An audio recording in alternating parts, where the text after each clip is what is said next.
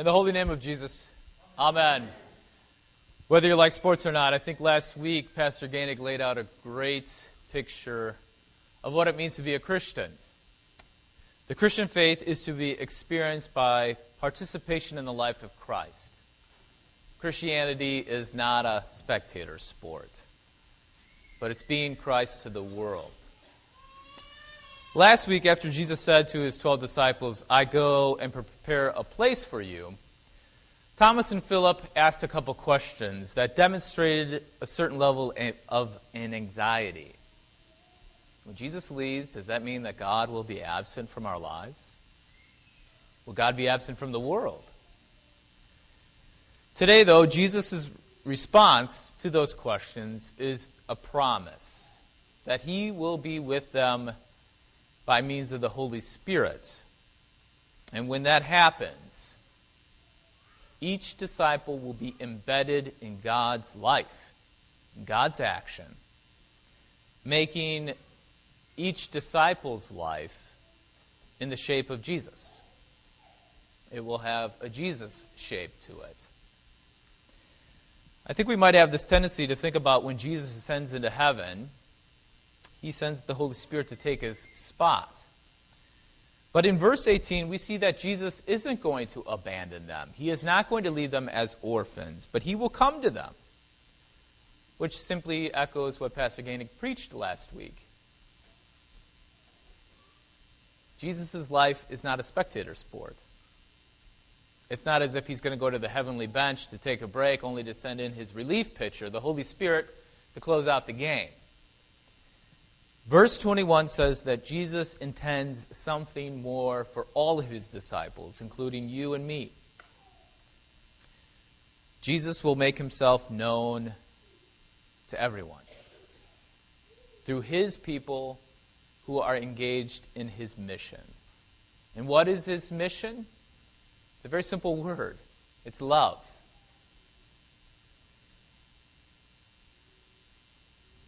But love, as last week, is understood in terms of obedience. Doing what Jesus does and saying what Jesus says. Because love has a Jesus shape to it. Programs, vision statements, constitutions, committees, governing boards, whatever the church does, must have love in order to be shaped like Jesus. Love doesn't necessarily need these things in order to be done. But our hope as a community is that everything we do falls in line with love. Because that's what Jesus says. Because love is what will manifest Jesus to the world.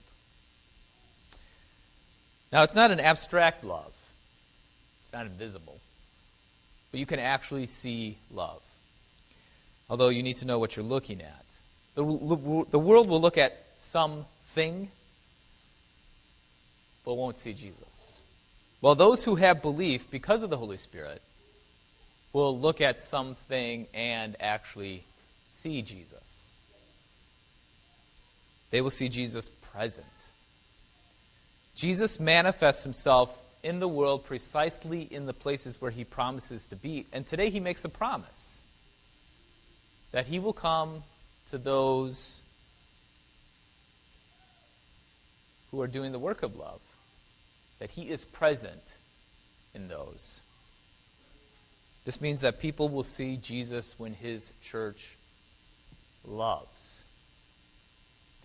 Now, this is a great challenge for those of us who have this tendency to believe that Christianity is an abstract set of ideas, or doctrine is an abstract set of ideas as if you can simply just hand a book over to somebody, have them read it, and they become a Christian. Jesus today boldly says that those who believe love, and those who love do. This means that people need to see Jesus in order to believe in the gospel. How? Not by convincing them of an argument, but by the body of Christ being active in love in this specific spot. Uh, there was a boy named Jerome who lived in the Dearborn Apartments on South State Street on the corner of State and 27th. And a bunch of us college kids would go down there every Sunday and teach Sunday school to the neighborhood kids. One day, Jerome came up to me and asked me, Does Jesus look like you? At that time, I thought he was confused. And then, perhaps on the other side of the world, in northern Wisconsin, when I was about 10 or 12 years old, there was a boy named Jody. The reason why I remember the story is because his name was Jody. I always thought that was, at that time, it was, oh, I thought it was a girl's name only. But he was unchurched. He, he, he did not know who Jesus was, he didn't know his Bible. And at the end of the week at Bible camp, he said to our cabin that this was the first time he ever experienced Jesus. At that time, I thought he was confused too. The thing is, though, is that love was given, love was received, and Jesus was manifested. The sad thing is, is that I wasn't actually able to see it until I became a Lutheran.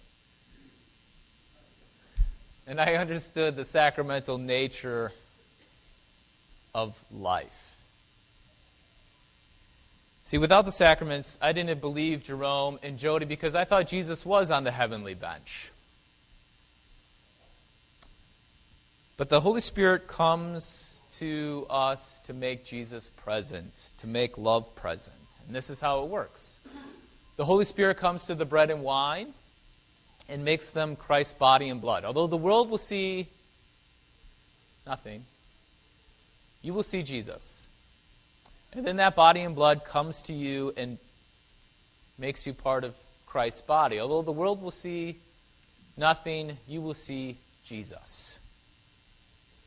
And then because you believe, you love the world. And in that love, people will see Jesus. Because in love, they are brought into his presence. And then the whole thing starts all over again. Because you leave church today, love, and then you come back. But there's one great difference. There's more love in this building because there's one more person in this building. Because as you love the world, you are the means in which love will fill it. So, the simplest thing to do to enact what Jesus tells us today is to invite someone to church. Now, as we move into the new building, that will be rather easy because curiosity will probably pave the way. But as you invite someone, please remember this passage from today because inviting someone to church is a mark of love. Alexei Streltsov, who taught Bible study a couple weeks ago, he's a Russian pastor. He's, I think he said it really well.